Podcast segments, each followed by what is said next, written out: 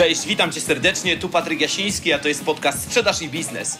Jeżeli chcesz rozwijać swoje umiejętności w zakresie sprzedaży, negocjacji, perswazji, profesjonalnej obsługi klienta, albo lubisz czasem posłuchać ciekawych ludzi ze świata sprzedaży i biznesu, których będę miał przyjemność gościć, to zdecydowanie jesteś w dobrym miejscu. Więc jak to mówi Andrzej Twarowski, siadamy głęboko w fotelach, zapinamy pasy i startujemy. Odcinek 107. Skąd brać klientów na swoje produkty i usługi? Zapraszam do odsłuchu.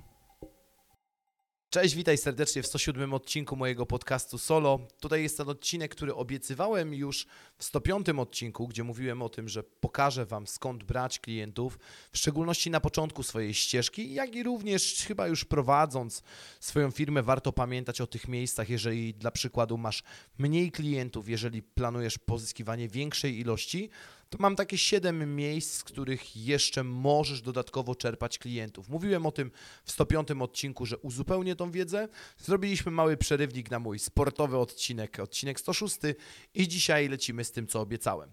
I moi drodzy, żeby dobrze wprowadzić Was do tego odcinka, to tak jak wspomniałem, trochę zakładam, że dzisiejszy odcinek jest w szczególności dla tych, którzy są świeżo po otwarciu własnej działalności i planują pozyskać swoich pierwszych klientów, ale również dla tych, którzy już tych klientów mają, chcą ich po prostu więcej i zastanawiają się, skąd jeszcze mogą pozyskiwać klientów. Bardzo ważnym jest to, że raczej nie będę się skupiał w tym momencie na płatnych kanałach, dlatego że zakładam, że płatne pominiemy w tym odcinku. To nie jest odcinek dotyczący ustawiania reklam czy ustawiania kampanii reklamowych. Być może zaproszę do tego specjalnego gościa, który więcej nam na ten temat opowie. Natomiast to w dalszych odcinkach. Dzisiaj skupiamy się na tym, skąd właśnie pozyskiwać klientów na swoje produkty lub usługi. I pierwszym, co przyszło mi na myśl, to właśnie było podwykonawstwo. I o tym mówiłem w tym 105 odcinku, gdzie opisywałem to, czy warto brać udział jako zleceniobiorca w, w jakichś zleceniach. Dlaczego warto współpracować lub nie warto z dużą firmą, z większą firmą jako podwykonawca, w dużym skrócie.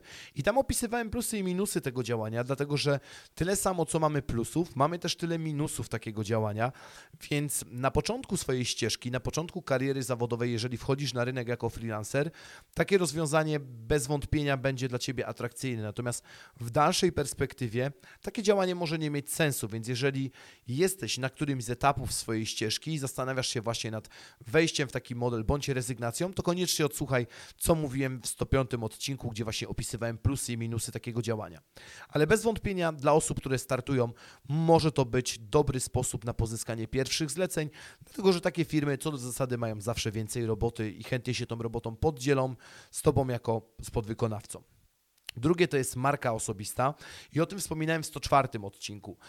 Mówiłem o tym, że marka osobista, którą rozwijamy, ale pamiętajcie o tym, że rozwój marki osobistej również niesie za sobą plusy i minusy, o czym mówiłem w tym 104 odcinku, ale mocna marka osobista co do zasady raczej wypełnia Ci kalendarz, więc niezależnie od tego, w jakim miejscu dzisiaj jesteś i co robisz, to rozwój marki osobistej w większości wypadków jest must have i musisz ją rozwijać, jeżeli chcesz docelowo w przyszłości mieć więcej zleceń niż jesteś w stanie obsłużyć, to marka osobista nie będzie zadaniem dla chętnych, a raczej jest pozycją obowiązkową. Trzecie miejsce to są portale ogłoszeniowe typu UseMe czy Oferteo. Tutaj są to portale, w których ktoś, kto potrzebuje jakiegoś produktu lub usługi, wystawia swoje ogłoszenie, natomiast ty jako zleceniobiorca możesz wziąć udział w, nazwijmy to, w wyścigu o to zlecenie, no nie mówiąc już wprost w konkursie ofert, dlatego że jest minus takiego działania i minusem, który ja zauważyłem, to jest bardzo mocna walka cenowa, konkretnie mówimy tutaj o stawkach, bo no niestety te portale mają to do siebie, że osoby, które tam wystawiają swoje ogłoszenia, no jednym z głównych kryteriów, którym się sugerują niestety, ale jest cena i bardzo ciężko jest się przebić. Też można powiedzieć, że te ogłoszenia, te, te portale mają dosyć dużą konkurencyjność. I dla przykładu ja przetestowałem na moje usługi Oferteo, ono nie sprawdziło się w ogóle. E, w zasadzie chyba żadnego zapytania nie wygrałem, pracując dalej z klientami tak jak pracuję, nie, starając się nie stracić w żaden sposób na atrakcyjności, czy powiedzmy na, na przewagach, które mam, nie wygrałem żadnego zlecenia. Także ja wiem na przykład, że na Oferteo nie ma klientów dla mnie. Czwarte miejsce to jest media społecznościowe, w tym grupy na, na, na, w mediach społecznościowych, dlatego że media społecznościowe mają to do siebie, że bardzo często ktoś kogoś do czegoś poszukuje. I teraz po pierwsze, to należy te media społecznościowe mieć dobrze uzupełnione, aby potencjalni Twoi klienci w ogóle mogli wiedzieć, czym Ty się zajmujesz, aby Twoi znajomi również, czy osoby, które skorzystały z Twoich usług, miały łatwość w oznaczeniu Ciebie właśnie pod postami hej, moi drodzy, poszukuję kogoś, kto wykona, no i tutaj dopisz sobie to, czym się zajmujesz. Możesz robić piękne stoły loftowe, możesz zajmować się szkoleniami sprzedażowymi, możesz robić dowolne inne rzeczy typu druk i tam również mogą Cię polecić osoby, ale ważnym jest to właśnie, żeby mieć te media społecznościowe dobrze pouzupełniane, czyli żeby taka osoba wchodząc na, twoje, na, na Twój profil automatycznie mogła skojarzyć, czym Ty się zajmujesz, bo w innym wypadku, no niestety, ale istnieje bardzo duże prawdopodobieństwo, że zostaniesz pominięty, bardziej wyraziste marki przejmą tutaj kontrolę nad tym.